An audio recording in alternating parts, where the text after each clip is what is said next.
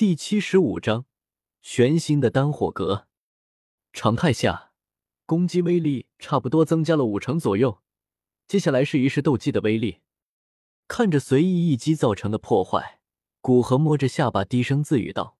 说完，双手结印，一道道剑气在其周身成型，随即在他的指挥下，连绵不断的往下方平原射去。下方的地面就倒了霉，几乎千年没有变化的地形。在古河手下不断变化着，古河从地阶中级的丝云剑气开始，将他所会的斗技一个一个的使出，数百里方圆，一个一个巨大的坑洞出现在这少有人来的平原之上，让在平原生活的魔兽惊惶不安，纷纷往外逃去。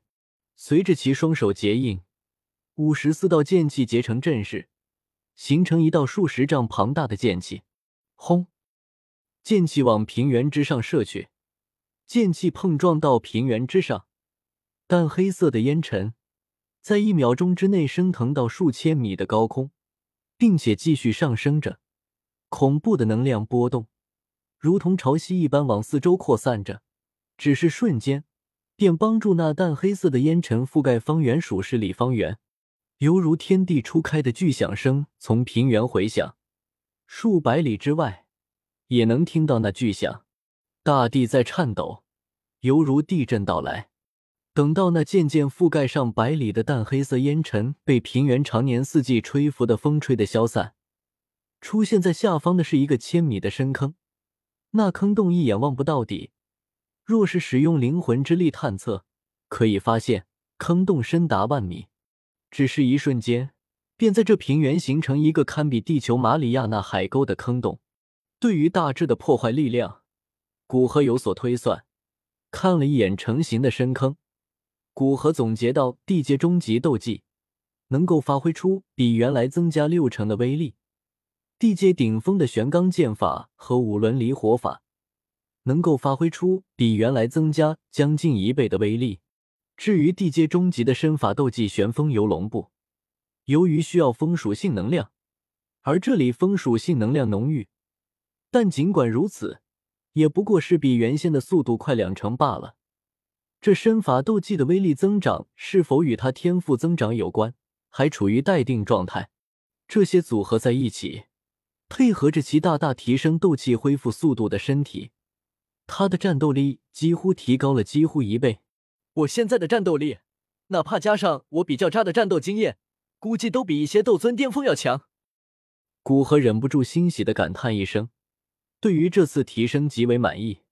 试验完这次的提升的战斗力，古河不准备回圣丹城，而是想去丹火阁看看。虽然现在大部分丹火阁的实力都已经派出去接收冰河古遗留下来的势力，但天火尊者还在临海城的丹火阁总部，所以古河准备直接过去一趟，将一些提升实力的丹药和阳灵交给天火尊者，并听一听最近中州的局势。想到这里，开启一道空间通道，往最近的空间虫洞走去。他虽然能够开辟空间虫洞，但需要计算两地之间的空间波动，并将两地之间的空间连接起来。哪怕他有斗尊八星的实力，丹火阁距离这里将近十万里的距离，也需要将近半个月连续不断的计算才能开辟出来。通过最近城市的空间虫洞，不过一天多一点时间。古河出现在丹火阁上空，天火尊者将古河迎进丹火阁内，并对他解释道：“现在一下子吞掉冰河谷的大部分利益，一切都需要人手，所以十个长老都被他派出去，我留在这大本营，以便有事随时都能支援。”古河了然的点点头，难怪他感知中丹火阁居然没有一个斗宗，原来都派出去了。有老。你估计多久能突破到六星斗尊？到了大厅之中，古河直截了当的问道。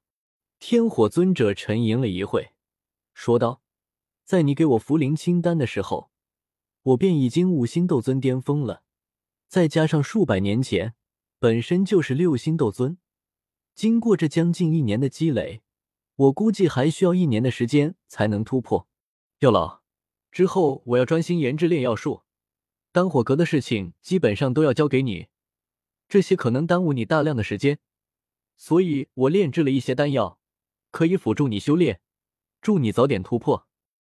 古河直接将这一次来的目的说了出来，说着，从那戒之中掏出三瓶丹药，并将装着杨凌江的玉瓶递给天火尊者。不用特意为我炼制丹药，多花些水墨功夫，我晋升六星斗尊是水到渠成的事情。天火尊者摆摆手，并不想古河特意为他炼制丹药，因为能对斗尊起作用的，基本上都是七品高阶以上的丹药，炼制这个。势必会消耗一些时间，古河再次劝说，并表示炼制七品丹药消耗的时间很少。天火尊者才接下四个玉瓶，这三瓶丹药是七品顶峰丹药，聚灵丹。当你服用之时，它会产生一种奇特的药力，使你体内的斗气能自动聚集外界的天地能量。一枚丹药，其药效能维持一个月的时间。古河先指着天火尊者拿着的三瓶丹药给他介绍道，接着目光看向那装着金黄色液体的玉瓶，道：“至于这个玉瓶，里面装着的是已经调配过的阳灵浆，能提升火属性修炼者的天赋。阳灵浆那远古之时都颇为少见的天才地宝。”天火尊者将装着金黄色液体的玉瓶举到眼前，有些震惊的说道。对于前面三瓶丹药，他有所准备，但杨凌江他只在古籍上知道过，实物还是第一次见。为打消天火尊者的顾虑，古河主动道：“杨凌江我已经使用了，提升了我大概两倍的天赋。之后杨凌江就对我没多大用处，刚好可以给你。说不定在得到这个之后，借着与天地能量亲近了很多。”一举突破六星斗尊的古河小友，大恩不言谢。天火尊者站起身来，走到古河身边，拍了拍他的肩膀，郑重道：“反正他早就已经决定，若是古河有需要，这一条命就交在他手上。但现在古河给他这种能让斗尊巅峰都为之疯狂的杨凌江，他还是极为感动。